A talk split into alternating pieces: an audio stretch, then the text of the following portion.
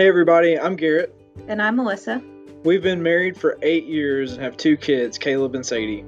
Over the last few years, we have fallen in love with the scriptures and are learning how digging into God's word has helped us grow deeper with each other and those around us.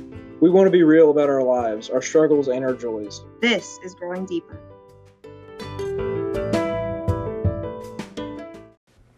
Hey guys, we're back with another podcast, and this week and for several weeks, we're going to be going over Esther, and the reason we've decided to go this route is because this is the book that we've decided on for Thursday night Bible studies that are at our house. So if you miss a Bible study, you can always catch up on our podcast, and this is kind of, we will still have the spirit and mind to talk about as well, kind of like how we talked about the body with our Align series with Yak on Sunday and Wednesdays. But this is just going to be kind of another topic, so hope you enjoy it. Yeah, so we're going to kick off with, like Melissa mentioned, we're gonna kick off Esther, and I think I really want to kind of set the stage for Esther. I think that's really important for us understanding biblical books. Is understanding where this is happening in the storyline, in order to glean an idea of what's the message that we're really supposed to receive from this, and how is it really meant to be understood by those that are reading it. And I think that really helps us, and to keep us from taking it out of context and using it for other means. And so I think that's really important. So that's what I'm going to do with Esther. So just to recall the story of Israel, you have Abraham is sent, he's sent into the promised land. He says, hey, go and here, I'm going to make your family awesome, and through you, I'm going to bless all the nations. And then Abraham has children, or has a child, and Isaac has a son, Jacob. Jacob has a bunch of children. Anyways, they end up in Egypt. And in Egypt, they start out having a great time. And they don't have a great time in the end. And they're repressed and pushed down by Pharaoh. And he grinds them out, basically. And they cry out to God, and he rescues them. They go and they eventually make their way. Moses delivers them into, they go to Sinai, gets the law, all that stuff, and then they go into the promised land. Well, they don't fulfill and they don't follow God's law, and they're eventually sent off into exile because of their sins, and because they were not following God's commands, and they weren't taking care of people. They weren't looking out for the poor and those the widows and the orphans. Those are things that they were explicitly supposed to do, and the prophets would look back at that and say, hey, this is why we're sitting here in exile. And they get taken off into Babylon, and they're there for nearly 70 years.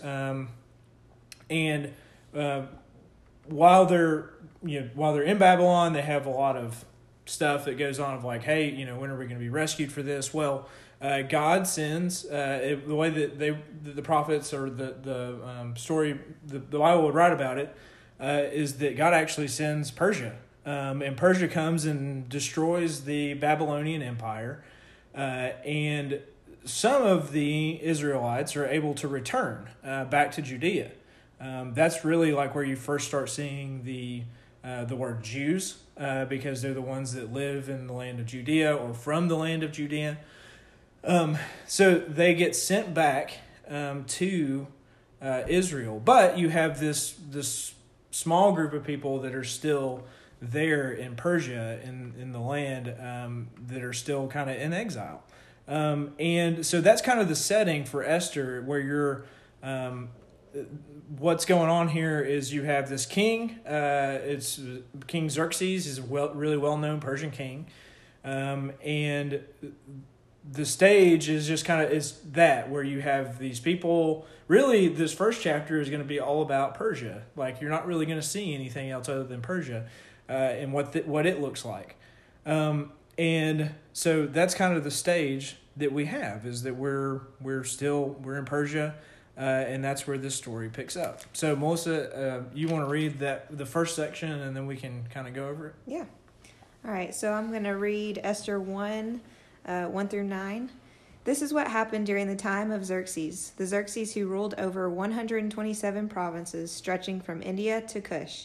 At that time, King Xerxes reigned from his royal throne in the citadel of Susa, and in the third year of his reign, he gave a banquet for all his nobles and officials, the military leaders of Persia and Media, the princes and the nobles of the provinces were present. For a full 180 days, he displayed the vast wealth of his kingdom and the splendor and glory of his majesty. When these days were over, the king gave a banquet lasting 7 days in the enclosed garden of the king's palace for all the people from the least to the greatest who were in the citadel of Susa. The garden had hangings of white and blue linen, fastened with cords of white linen and purple material to silver rings on marble pillars. There were couches of gold and silver on a mosaic pavement of porphyry. I don't know how to say that. It's alabaster. Does it not say alabaster for you? Not it's alabaster. Marble, mother of pearl, and other costly stones. Wine was served in goblets of gold, each one different from the other, and the royal wine was abundant, in keeping with the king's liberality. By the king's command, each guest was allowed to drink with no restrictions, for the king instructed all the wine stewards to serve each man what he wished. Queen Vashti also gave a banquet for the women in the royal palace of King Xerxes. Okay, so we kind of have this picture of this Persian king who is just like overflowing with wealth. Are there any particular images that stick out to you? Well, I mean, just so much that for a full 180 days, he can show his vast wealth. I mean, wealth, that's, 6 months of time of just, like, kind of showing off what you have, I guess. Yeah, it's just, like, this over-the-top party that's going on. And, I mean, there's just all these images of just vast abundance. And it says, like, hey, this was done in accordance with, which is... it's interesting to me that it says that your translation says the liberality of the king. It makes me wonder. So mine would say that says in accordance with the bounty of the king. So just because he has a lot. Mm. So that makes me wonder. Okay, like should we be wondering? I guess are there negative aspects of the king at this point, or are there positive, or is it neutral? Right. And so I guess we don't really know yet. You just have this king that just seems to be overflowing with stuff. Maybe he's a good dude. Yeah. Is he just so giving that he's like, drink all the wine? Yeah. I think originally I was kind of like, oh, he's obviously a bad king, because we're set up with Xerxes. But as of right now, everything seems to be fine. And what's interesting to me, and just because I've studied Genesis 1 and 2 so much, mm-hmm. Is that all of this language is Eden language. He has this festival. So like what it says, that he has this party for 180 days. And when those days were completed, he gave this other festival. It says that he throws a banquet in the courtyard of the king's palace garden mm-hmm. for 7 days. And whenever you talk about this garden over a period of 7 days, and he's like wearing finely woven linen and all of this abundance and all this, and then you get to this section of that they have alabaster couches of gold and silver, and on the paved floor of alabaster, precious stone, mother of pearl, costly stones. So you're gonna see those same. That same, jewels or whatever, precious stones, those are going to be in the Garden of Eden, that are one of the rivers. It says that, hey, there's an abundance of gold and all of these different things.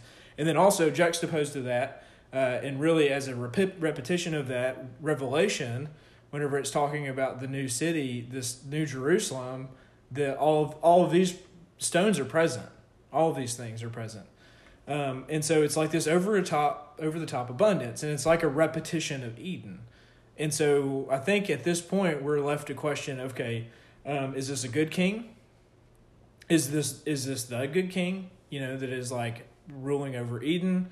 or what's going on with this. Like, you're supposed to, I think whenever you read this, you're supposed to kind of put it side by side and start wondering what are the same things and what are different from it. So I guess we kind of have this picture of this king that's just overflowing, and the beginning here ends with this introduction of a new character into the story of Queen Vashti, who's throwing a banquet for the women. Yeah, and not to kind of, this might put you on the spot a little, but like, why do you think that she was seemingly having a banquet separately, I guess? I think it's probably, I think it's fairly normal for men and women to be, in this ancient culture, to be like celebrating things separately and not having, I mean, even in Jesus's culture, that's what, like, that's part of why whenever Mary and Martha are, you know, there's this whole scene where Mary is sitting at Jesus' feet, and Martha's like trying to get stuff ready, and she's frustrated, right? I mean, and most of the time that's like painted as like a, oh, well, be like Mary, you know, and Martha is just uptight. And really the big thing with that is that Mary has crossed over into what is a man space. And like those two places didn't intersect with each other. Women didn't sit at the feet of the rabbi. And so like, that's really weird. Well, the same thing's going on here, where it's like, you have this ancient culture that this isn't weird for men to be celebrating, having their own party. A lot of people liked it that way, and women having their own party kind of over separate. Does that make sense? Yeah. So what else do you have? You notice anything else here that is interesting to you, or pouring over wine? Have tons of wine.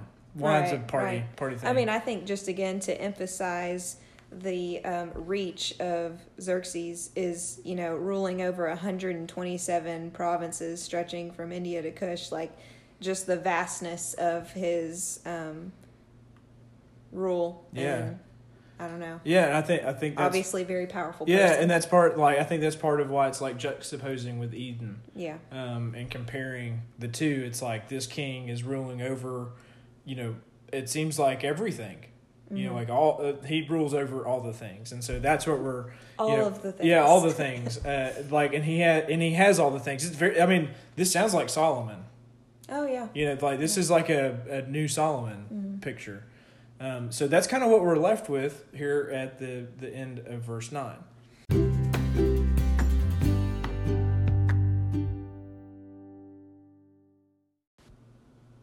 So I'm going to pick up verse 10. On the seventh day, when the heart of the king was merry with wine, and he said to Mahaman, Bithza, Harbona, Bigtha, Abagatha, Zethar, and Carcass, 7 of the eunuchs attending King Xerxes, to bring Queen Vashti before the king with her royal crown, to show the people and the officials her beauty, for she was very attractive, pleasing to the eye, is what that says. But Queen Vashti refused to come at the word of the king that was conveyed by the eunuchs, and the king became very angry, and in his anger it burned in him. So what are your thoughts on that? I mean, wow. Save the best for last, I guess. Yeah. As far as, you know, it's just interesting kind of going back to the 7 days and kind of this period of showing everyone everything that he has, that he's kind of waiting until this final moment to bring out the queen and show her off, essentially. Yeah, I mean, so like in repeating this idea of this, like, okay, we've set Eden... the Eden narrative side by side with this one because of all the imagery that's called up, and you're like, hey, you need to put this. This is what the biblical authors do. They say, hey, you need to put this side by side with this, compare and contrast. Right. And it's not to say like, hey, this is Eden. This is just saying, hey, you need to compare it. This is something that you should clue into. And so on the seventh day, what did God do on the seventh day in Genesis chapter 2? Or at the very beginning of chapter 2, he takes up his rest and he rules and reigns. And also, in chapter 2, in that very same chapter, you have the repetition of the Genesis story, which the culmination of creation is woman, is the woman that's taken out from the man. So she's identified as the Azer of man, or it gets translated helper, which is not very helpful. The only other character in all of the biblical story that's identified as an Azer outside of woman is the Lord Yahweh himself. In that he comes to the Azer, he's the Azer of man. And so anyways, this woman's not like in Genesis 2, she's not the like subservient helper. She's the she's the salvation of man. She's like what man has to have to continue kind of thing. And so anyways, you're taking that and now you're juxtaposing it with this chapter of like, oh, on the seventh day, his heart was merry with wine.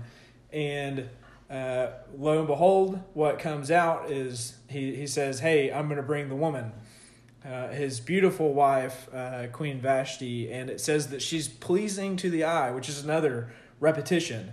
You go back to Genesis chapter 2, Eve, she's looking at the fruit. Mm-hmm. And she sees that it's good for eating and it's pleasing to the eye, and she takes it. And so there's this repetition here, and it says that Queen Vashti refuses to come. And the orders that were given to her, she refuses to come, and the king becomes angry. I mean, can you imagine how embarrassing that would be if you're like, you're super powerful, you have all these people at your banquet. And you're like, this is going to be my like final moment to shine and show off kind of this queen that I have, you know. And for her to just be like, no, I'm good. Yeah, hard pass. Yeah. Like that would be, I just can't imagine. No, it is. And it's totally embarrassing to him. You know, and it's something, it's like he's not used to that happening. And you know, the question is like, well, you know, should she have or whatever? And we don't really know why. We don't really know why. Yeah, she doesn't really give a reason. It doesn't really give a reason as to why she doesn't come. I think you can maybe read into it a little bit, see that he's really just interested in showing her off, right? Kind of being used. Yeah, it like she's just another one of all the things that he has. Another jewel. Yes, another one of the jewels. And so he becomes really angry and it burns within him. So we're like comparing these two things, and instead of like man and that creation being like what pleased God, just them being there, this king who has all the things, and he has this false, like now we're looking back at it and we're like, oh, this is a false Eden. Right. This isn't what it was supposed. Like you're putting them side by side, and you're like, okay, this is a false Eden, and it makes sense because these are Gentiles, you know, and it's like for a Jewish writer, you're like, you've gotten to verse 9, and you're like, why do they have Eden? You know, like you're reading it, you're like, why do they have Eden? We're supposed to be the ones in the promised land. What do you mean they have all the wine? Yeah, so that would be frustrating, but then you're like, oh. Okay, This is a false Eden. All right, we're being set up for the story now. So here's how it continues. And it says, and the king said to the wise men, the ones who know the times, for it was the procedure of the king before all those who knew the law and rights. And those next to him were Karshena, Shethar, Adamatha, Tarshish. Interesting. From Jonah, Tarshish, Maris, Marcina, Memucan, the officials, the 7 officials. Again, there's been 7 eunuchs, 7 officials, 7 officials of Persia and Media, who had access to the king and sat first in the kingdom. They were first in the kingdom. You go ahead. All right, so I'll pick up in verse 15. Yep. According to the law, what must be done to Queen Vashti, he asked. She has not obeyed the command of King Xerxes that the eunuchs have taken to her.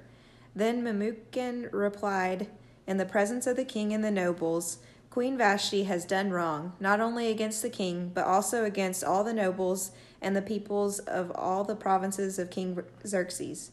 For the queen's conduct will become known to all the women, and so they will despise their husbands and say, King Xerxes commanded Queen Vashti to be brought before him, but she would not come. This very day, the Persian and Median women of the nobility who have heard about the queen's conduct will respond to all the king's nobles in the same way. There will be no end of disrespect and discord. Therefore, if it pleases the king, let him issue a royal decree, and let it be written in the laws of Persia and Media, which cannot be repealed, that Vashti is never again to enter the presence of King Xerxes. Also, let the king give her royal position to someone else who is better than she. Then, when the king's edict is proclaimed throughout all his vast realm, all the women will respect their husbands, from the least to the greatest. The king and his nobles were pleased with this advice, so the king did as Memucan proposed. He sent dispatches to all parts of the kingdom, to each province in its own script, and to each people in their own language, proclaiming that every man should be ruler over his household, using his native tongue. Interesting. Okay, so to kind of recap that, he brings a bunch of officials. He brings 7 officials before him, and he's asking them, hey, what do we do about this? What do we do about Queen Vashti's not listening to me, mm-hmm. right? And they say, you need they say, hey, if you don't let anything happen, if you don't do anything about it, then you know, all the women are going to find out about it, and then they're going to rise up, and then they're going to like, you know, overpower their husbands. They're going to overpower their husbands, and then everything's going to go to chaos, right? And then your kingdom's going to be destroyed, kind of thing. And he's like, all right, well, what do I do about that? And they say, well, you need to issue a decree that says that, hey, you know, that all the women should be subject to their husbands. And this advice pleased him, and he does it. And they also tell him, hey, you know, bring in somebody else that'll be better. Yeah, get rid of her. Yeah, basically. Get rid of her and bring in somebody else. And so he silences the queen and banishes her. Again, echoes. You just like hear these echoes going on. Like she doesn't do something that he wants, and he responds by banishing her from this kingdom, basically, and saying you can never come before my face again. Yeah. And so again, it's not saying like these are the same stories. It's saying put them side by side, compare, contrast. And so I guess what do you make of these decisions, and like what does it seem like is coming out of the heart of the king and these officials? Well, I mean, it's a fear of losing power, it seems to be, of kind of looking a certain way, kind of maybe that sort of opinions of others kind of thing, of just like, well, what will the people that I rule over think of me if I allow this person to just say no to me? Like I'm supposed to be pretty much, you know, the top dog around here, and if I just allow, especially in this culture, like a woman to just refuse to, you know, come to my banquet, then like what does that say about me, kind of thing. But yeah, just mainly a threat of power, I feel like. It's just interesting too how it's obviously not like a like God's not mentioned here, you know? It's obviously not a like, well, God has ordained us to do this, you know, to pass this decree or whatever. Yeah. I mean, it's, for me, okay, so there's some things going on here too that are echoes of the Exodus. And so in Exodus, I mentioned earlier that whenever Pharaoh starts seeing them grow in Egypt, he gets scared that, hey, you know, they're gonna get too powerful and they're gonna overcome us, and then all of a sudden, you know, they're gonna destroy us. Yeah, and so like he just like spins out of control out of fear that the Israelites are gonna do something when there's really been no evidence of that. And for this is kind of the same thing. Like he kind of starts with like one decision, like one thing happens.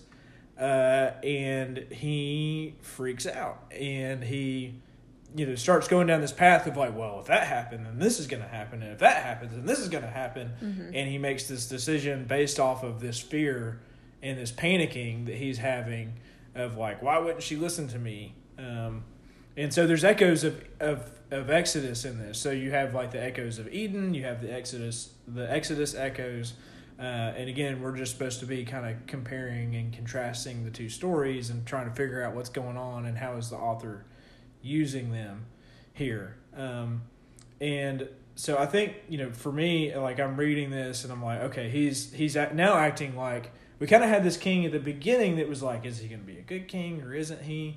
And now he's starting to behave like Pharaoh. Yeah. Right. And so then we're kind of set up for the rest of the story of like, well, if he's kind of like Pharaoh, what, how does this play out? Right. So, what, you have any other thoughts or things that come up from it? I don't think so. I mean, I think this was just interesting as this may be the first time where I really sat and read, digging and into kind of Esther. Pulled it apart, to tease it out a little bit. Because I mean, we talked about the other day, like I feel like the extent that I have been taught about Esther is like the VeggieTales, video with Esther, and so I'm really excited to kind of just dig into this more. It's fascinating. Esther's not here yet. It's like okay, so you're one chapter in. There's 10 chapters in Esther. You're one chapter in, and Esther hasn't been introduced yet. And I think one thing, so let me ask this. What does this chapter give us any insights on how we're supposed to behave or act? Is this like telling us that this is what's supposed to happen? I think this is... I think a lot of times we'll read a chapter and we're like, okay, what is it I'm supposed to learn from it? Okay, well, the king behaves this way. I should go behave like the king. And that's just not what's happening. Right. Well, I mean, it kind of goes back to we've talked about before of how the Old Testament, it's not made up of all these perfect people. Mm-hmm. It's people who have made mistakes and we're trying to learn from them. And I think in this case, it's like, okay, this person is clearly reacting to something out of... a fear of losing power, of mm-hmm. losing an image, and that's probably not how God wants us to react. Yeah. And so, for me, it's just kind of reminding me to not just react out of fear of what other people might think. Yeah. Yeah, because I think he's definitely being portrayed in a negative light here of how he reacts to it, right. and we'll see. There's things that are going to work out because of his freaking out, right? Yeah. But as of right now, you kind of just get this picture of the dude that has the most power in the land feels powerless for some reason, and it's by one decision mm-hmm. That somebody makes, and this person all of a sudden feels powerless and. So that's the first chapter of Esther. There's again you can't take this one chapter and try to make a theological discussion out of it. It's meant to be read as a whole. Yeah. And so we'll go through the rest of it and compare and contrast what we've already read and see if we can make sense of it. But right now that's where we are in Esther. We just have this fearful king that has now issued this edict against all the women. Seems kind of like a rash decision, maybe. He's issued out all this edict against the women that he's afraid of them rising up and getting too much power, which is interesting for the rest of the story. Yeah, for sure. I hope you enjoyed this discussion on Esther. I think this is going to be something that will be good for us. Even for me and Melissa, that we're sitting down and reading scripture together is really cool to me. So with that, I hope you guys have a blessed week and have enjoyed this. Thanks. Bye.